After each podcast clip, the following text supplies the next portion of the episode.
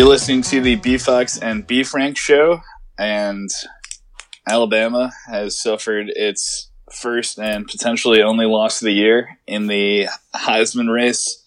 Um, Kyler Murray, who you were concerned about, um, is not getting you know enough people talking about him for the Heisman, ended up winning it, Yeah, beating Tua. Um, were you were you surprised that that ended up happening? highly. I I mean, pretty much every metric outside of maybe total yardage would point towards Tua being the better quarterback, and even so, like just look at the snap differential. Like he played.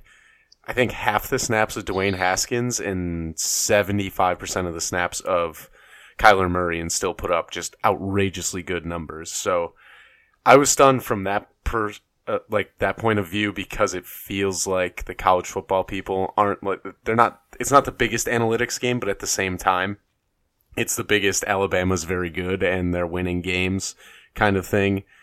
Maybe the fact that Kyler Murray's more electrifying with his legs, but even I can't I can make an argument that Kyler Murray should have won, but it's not a strong one. Yeah, it's it's also the tricky part of like Alabama was so dominant um, for the most part that Right. Tua didn't really have any you know clutch plays, Heisman moments, what have you, um, except for you know like Jalen Hurts coming in for him Mhm. and winning the SEC championship game. Right. Um, so I think he's a little hurt by that. But yeah, I, I mean, the only thing really took as a given coming in was that Dwayne Haskins was not going to win. Right.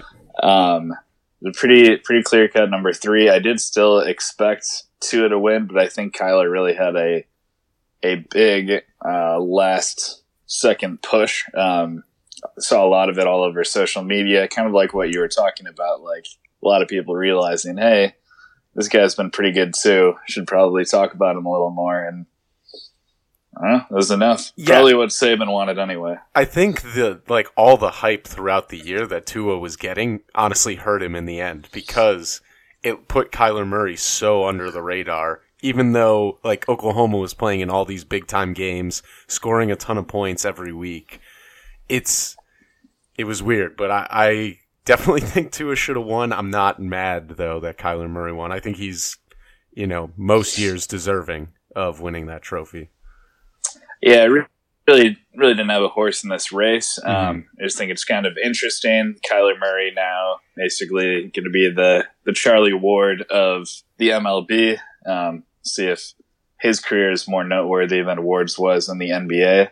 Uh, former Heisman winners, but yeah, I mean it's it's ridiculous that you know he was the equivalent of a lottery pick in the MLB it's like, hey, let me just play football uh, for one more year. Was able to get that approved uh, by the A's in his contract, and he just casually goes out and wins the Heisman. Yeah. They, I wish I wish he would have put in like an incentive bonus from the A's that if he wins the Heisman he gets this much money. That would have been incredible. yeah, I mean, Scott Boras, right? Is his agent? Oh, yeah. Could have made that happen. I Yeah. feel like. Honestly, I, I I should look into it because there probably is something in there. Um, yeah, but you're saying not not the the worst scenario if you're Nick Saban because this is finally the one thing to latch onto. Mhm. Um, as being slighted, it's obviously more of an individual thing than a team, but they just so happen to be playing Kyler Murray in their next game, so probably not going to go very well for him. No, this t- typically doesn't. But crazier things have happened. I don't know. I would love to see Alabama in a shootout. I'd just like to see it be a shootout between Tua and Kyler, and the winner walks off with the national title appearance and the Heisman Trophy. Really put it all on the line. Yeah, and like Alabama and Georgia was like for them kind of a shootout, Yeah, and Oklahoma's got a better offense and much worse defense than Georgia, so it's in the cards potentially um, to do that. But yeah, I mean Alabama's defense is going to be ready to go. coming. Yeah, I mean, they've got they've got what four, three weeks worth of film, or three weeks they can watch film straight on Kyler Murray. yeah, Saban's probably got him watching his baseball film right now. like learn a couple tendencies, yeah. and then we're moving in to uh, his his football film. Every little thing to break down possible. Yeah. Exactly. That's what Butch. That's what uh, Butch Jones is doing right Yep. now. It's a, it's a video coordinator Yeah. making a lot of money. Um, that's pretty much it for, for college football. Army beat Navy again. Three in a Um, row. Phenomenal season for um, the Black Knights. And I mean, really flipping the script for, I feel like as long as I can remember growing up was just such a dominated series by Navy. Yeah. And now Army is, it's become, you know, like sneaky good. Yeah. The repeat last year, I believe, was the first time they won two in a row since like 1996. And this is the first time in school history they've ever won 10 games in back to back years. So pretty cool to see. Yeah, um, I mean, I would think it'd only be a matter of time uh, before they need to find a new head coach. Um, but You never know. for now, I'm yeah, you, you do never know. Um, look over at Navy.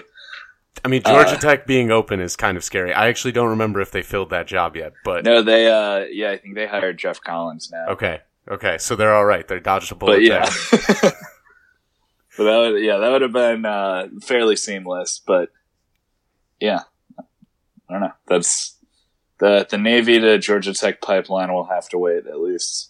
Another one year. more one more coach yeah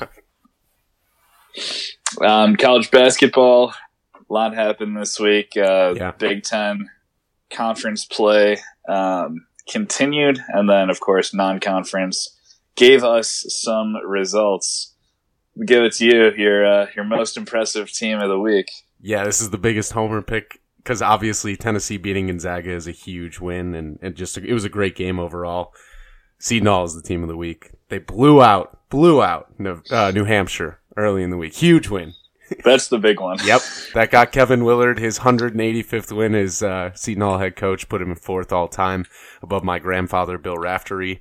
Um, the next game Saturday, the big one, beat Kentucky at the Garden in overtime. I think Seton Hall's nine and three in the last five years at Madison Square Garden with wins over Villanova twice and Kentucky and Texas Tech and South Carolina, just to name a few teams they play unbelievably well there, and this game was just tr- a, just a trash can in the first half. It was so bad. There, Seton didn't hit a bucket for 12 minutes. Um, Kentucky missed 17 straight shots, and then all of a sudden it was 34-34 at the under 16 or under 12 timeout, and it ended 84-83 in overtime, including Keldon Johnson hitting a half-court shot in my face, and Myles Cale hitting a late three in overtime to give us the win. So huge win for the Hall. Big, th- kind of a telling loss for Kentucky because if you look at their schedule, they played Duke and then they played seven nobodies, uh, six nobodies. I think Greensboro's a good team, and then Seton Hall, and they've lost both of them, they're Good- still in the top they're still in the top 20 which is stunning. It's They should be out of the top twenty-five. yeah um, Their strength of wins, at least, is has to be near the bottom of the country. yeah, it's not great. Um, but their their name is Kentucky, so that apparently is all a lot of the voters need to see. Um, yeah, we're with Tennessee, most impressive uh, win since you know they beat the best team in the country in Gonzaga. Um, Rick Barnes, nice little renaissance um, for the Vols. Admiral Schofield, another huge game. Um, keep saying the combination in there with he and Grant Williams is pretty tough to to match up with. Obviously, Gonzaga still without Killian Tilly. Um, it's a really interesting matchup if all parties are healthy there. Um, but I mean, Tennessee was effective inside, got off to a really fast start. Gonzaga clawed back, led for uh, most of the way, but then Tennessee able to pull out a victory late and at this point, kind of with uh, all the head to heads, we have to sort of slot them in like right there under Kansas since Kansas beat them. They beat Gonzaga. Gonzaga beat Duke. Kansas doesn't look like the best team in the country. Um, playing a lot of close games, most recently against New Mexico State um, at home,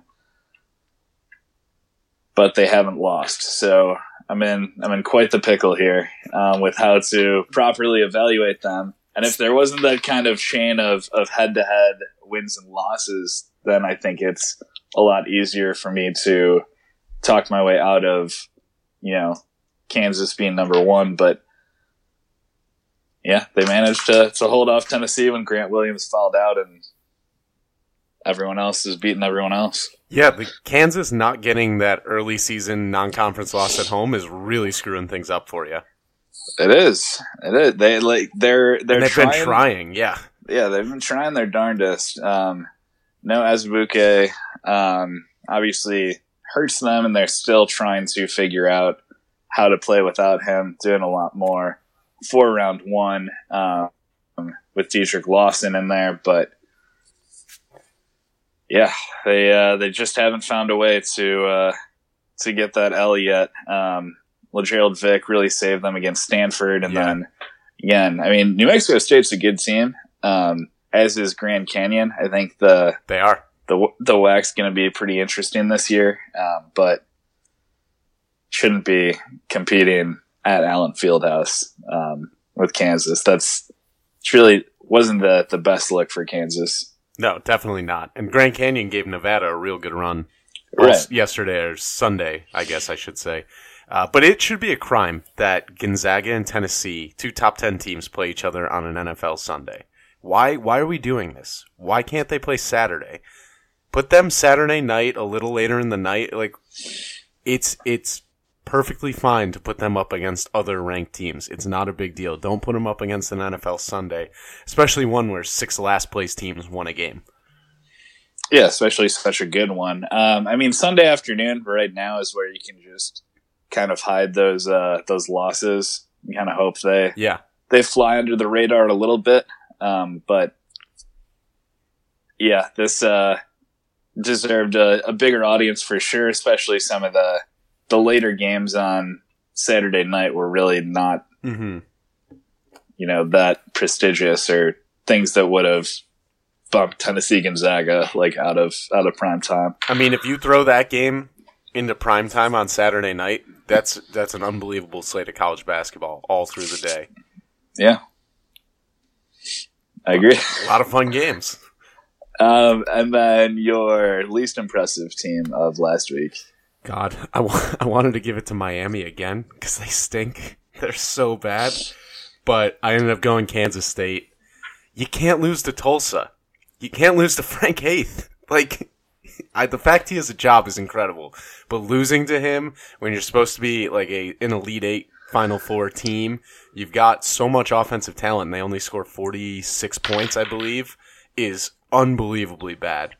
Yeah, they're a little banged up, but your defense held the team to 47 points. Your offense can't put up 48. That is that's a bad sign. And they're also 0 and 2 on the road this year. So, 6 and 2 overall. I don't think there's really too much to worry about, but if this trend continues, which it can't be a trend yet because they played two games, uh, they're going to be in trouble, especially in the Big 12 because they open on the road or their next road game, excuse me, is January 5th against a very, very good Texas Tech team that, frankly, no one's talking about right now. Yeah, I think right now Texas Tech has to pretty clearly be the second best team in the Big Twelve. Now, after that, there's um, you know a lot of teams that could be good. On their worst days, they're very, very bad. Kansas State's one of those teams. Texas can be. Um, Yeah. They just bounced back and beat Purdue, uh, which was a good win for them. Um, Iowa State is another team that can With make some noise. healthy, Um, yeah. yeah. Um, hard to penalize them too much for losing to Iowa rivalry game against Right. what is a good team this year, but yeah, it's uh, it, it's looking like Texas Tech's going to be the best challenger. West Virginia's really fallen on some hard times. It seems um, Oklahoma could be an interesting team. Might end up being better than they were last year with Trae Young. Um, so the supporting cast is all a year older, but yeah, it's uh, Big 12's a little little murky, which you know checks out well for for Kansas once again. Classic Kansas. Doke Yeah. gets hurt, and everybody sucks in the conference except Yeah. for Texas Tech. Oklahoma State too. They had an awful week. They had a real bad week. Two bad losses, and they're all of a sudden four and five. Not that Yeah. much was expected out of them, but I feel like they've been relatively competitive the past six years, with and without talent or notable they- talent. I guess I should say. That does at least make things interesting. And I mean, after after Advocare, they got you know pretty good win at the time over LSU, but haven't really done anything with it. hmm Um, my least impressive, on top of Kansas State, was Kentucky. I just They were my number two. Yeah. I just need to just need to ask again: Why are they ranked? Not only that, why are they ranked in the top twenty? Um, Just so you were- know, 23 AP voters did not have them ranked, and eight had them in the top 15 still. Five in the top 10. How, how, how do you watch any games they've played this year and say this is a top 10 team? you don't see they're Kentucky and they're like eight and two. Then you just go with that. Like, great. Good for them. Yeah. It's, uh, it's bad. They, this is their biggest problem. They rebound the ball incredibly well. They've got great size. They just cannot shoot the ball. And this is what I was yelling at all the Kentucky fans on Saturday. You guys don't shoot the three well. You don't play good defense, but you can rebound. And that's what scares me. Nothing else about that team scares me. Yeah, they're still very, very athletic. Um, and they still kind of stack up pretty well on Ken KenPom. But we're still at the point of the season where um, there are still, you know, preseason projections factoring in slightly, so that that inflates what we're seeing. And And beating Monmouth 90 to 44 makes a big Yeah. difference still. yeah, um, but I, I don't know how you can look at you know what they've actually gone out and done on the court, and Right. like this is a you know surefire contender at the very least a ranked team. Um, like especially with Tennessee going out and knocking off the number one team in the country, like there's a huge gap between there should be between Kentucky and the top of the SEC. Yeah, 100%. And I think Arkansas lost this weekend too. I think Arkansas is going to give Kentucky a very good game. And I, uh, besides Daniel Gafford, they don't have a ton of notable talent. No, and Gafford's a lot by himself. There, according to the the online or at least Arkansas fans, they they have started to shoot the ball a lot better. I only watched them for for one game, and they really didn't Nah. seem to have good shooters at all. It was just all Gafford, Yeah. um, just dominating inside. But yeah, Arkansas will be an interesting case. Like you said when we went through the the preview episode of the SEC, like all 14 teams for the most part, or 13 if you want to just keep throwing Ole Miss under the bus. All, all all the teams have at least one or two high impact guys that that can really jump out and have a big night against you know somebody like Kentucky because regardless of how good Kentucky is in a given year, that's always going to be a marquee game Yeah. for teams uh, to get excited for. And I mean, Florida just picked up a uh, another pretty good win over West Virginia. Almost had another one over Michigan State.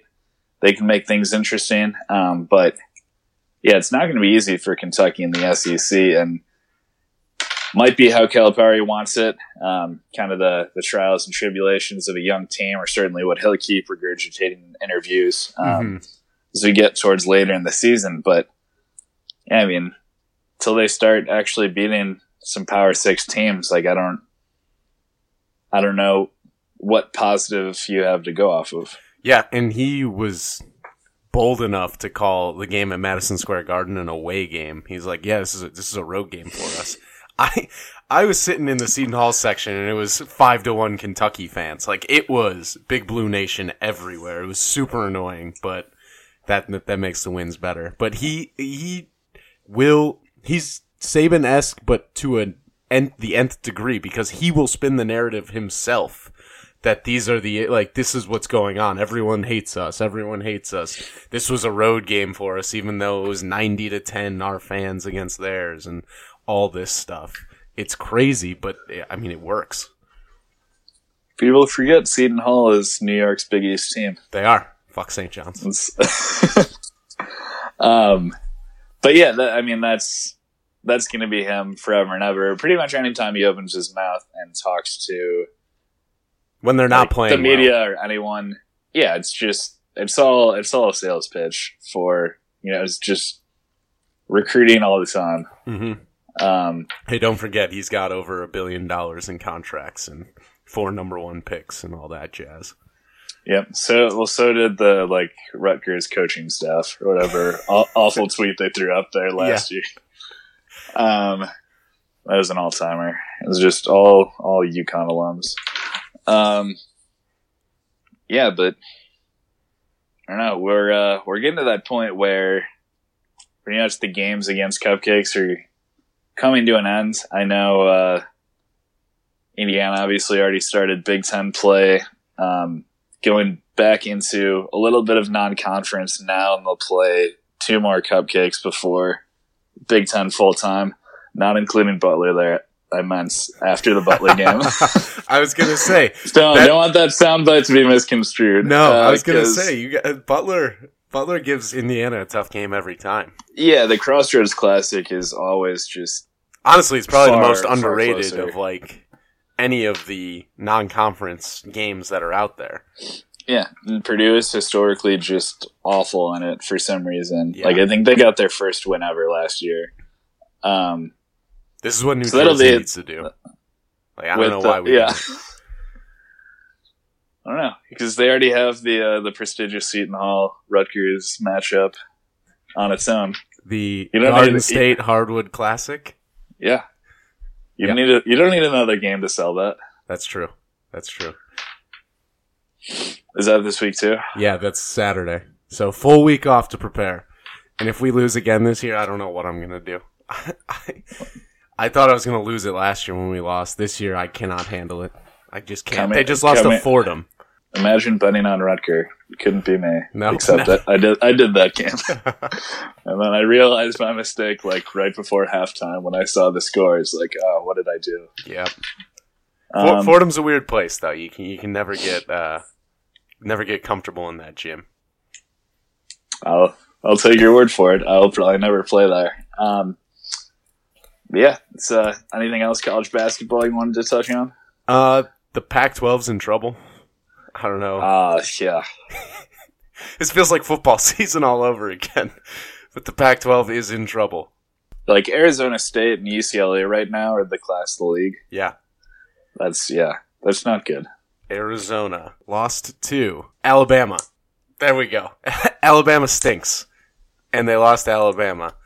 Arizona was putting together a pretty decent start to the year, I would say, too, especially considering all the talent they lost. N- not me- like not very high expectations by any stretch of the imagination, especially compared to some of the other teams in the Pac-12, and they just laid an egg against Alabama. Washington had a good, played well against Gonzaga. Obviously, couldn't pull it out, but I don't know where this league gets its bids from. Like, I think UCLA is probably a tournament team. If Arizona State can keep playing well, they're a tournament team. Washington, I think, is a tournament team. Oregon should be, but they haven't played anywhere near that level yet. Maybe USC. I don't know where Yeah. else they get it. I think there might be like Four? I don't know four bids out there. Yeah. Yeah. Utah stinks this year. Colorado isn't anything great. Like it's just they're just not there. Yeah. Cal, Washington State, Yeah. Oregon State, trash. Um, yeah. I I mean, Oregon, I, I would say still would feel the most confident in to turn it around, be a tournament team. Yeah. But that's far from a given. I mean, Texas Southern is Bad. is not is not your run of the mill uh, non conference stumble. No. Like losing losing to Iowa and New York, totally excusable. Um, Especially given what Iowa's done. Like yeah, I mean even like that's that's a good team. You're traveling across the country. Yeah. um, shame there. you but don't have Lewis the King fact- still. yeah, but the fact that they haven't, you know, seemingly picked it up at all, or just kind of been in in the doldrums for you know the entire season to this point, not great. Not great. Not great at all. Yeah, the so that's that that was the other thing I wanted to mention. I think the uh There, there are better conferences out west than the Pac-12 this year. Multiple. I would say, uh, okay, maybe not that far. I think the West Coast, and I would maybe go as far as to say is the WAC is. They wouldn't say better, but more competitive, certainly with like better teams at the top. Yeah, Mountain West. I think Mountain could be, West uh, too, yeah. be pretty good this year. Yeah, it it is admittedly not the highest of bars to clear. Um, Right. I mean, especially in terms of like overall league depth, but yeah, certainly at the top too. I think there's there's better teams at the top and West Coast obviously and Mountain West Mhm. um, with Nevada and company, but we'll see. I it wouldn't be as bad as it's been for the Pac-12, which is really sad. Um, they've had worse years than you know projected four bids right now, um, but they they really need to to help themselves and, and turn it around the last last little bit of non-conference while they can before all of their potential wins are just going to be coming against each other. Right. Conference champions, never forget it. But people can't And then, to, uh, to Bill Walton. Last shout out is Marquette. I forgot about them. Marquette beat Wisconsin in overtime. Shout out Brad Davison for the Yeah, punch. nice little uh, dick punch century. there. Yeah, Gotta love it. But uh, bi- another big win for the Big East. Mm, I, I feel like Marquette is like perennially overlooked, especially like of the last couple of years. But Markus Howard's very good, and people should remember that name come March. yeah. I mean they they challenged Kansas. They got a good win over Louisville. Um, I mean this is it's another good win for them um, and Kansas State as well. Yeah, they got their ass kicked by Indiana, They which did. I think which I think is really going to be the first thing in a lot of people's minds. Um, it'll take a little bit to kind of get out of their image. Like you look at Kentucky, you see, you know, a good record, the name Kentucky. We're gonna we're gonna rank them. You see Marquette, you might only remember, you know, just getting dunked on repeatedly by Indiana, not really take a close look at what they've done since then. And that that's how you end up with Kentucky still being ranked six spots ahead of Marquette, even though Marquette has a vastly better resume. But right. I I think that's kind of how it's been for the Big East uh, since you know the atrocious start to the year. A lot of teams Yeah. have turned it around. Uh, Creighton's gotten some good wins too. Even though Kentucky hasn't beaten anybody, still beating them it constitutes a good win. Right. Um, so that helps for Seton Hall. So that's why Butler worries me. St. John's is still undefeated, even though they're playing God knows who. Yeah, they're Game in, game out. playing playing the Georgetown schedule from last year. And then Provin- Providence was ready to have a great week. They beat BC on the road in overtime, and then they blow a 20 point lead to UMass. Yeah, that uh and Providence is one of the teams where I remember preseason saying these guys could really be dangerous and Yeah. Here still waiting. Still waiting for that. Yeah, I, I mean, the Big East is wide open. I'm excited for it this year. I'm not excited to lose to Marquette in Milwaukee by about 40 because they just don't miss threes there, but everything else I'm ready for. Okay. So I don't know how it turned into that, but that here we are. pick up another win against Villanova. They're they're primed to be beaten. Uh, it's been it's been a while since they lost to the mighty Paladins. Yeah. All right, Yeah. that is uh, that is our show for this week. We'll be back again next week. More more college basketball after a uh, couple couple big games as we mentioned this weekend with in-state rivals. Um, yeah, we'll be either very happy or very depressed. So tune in to find out.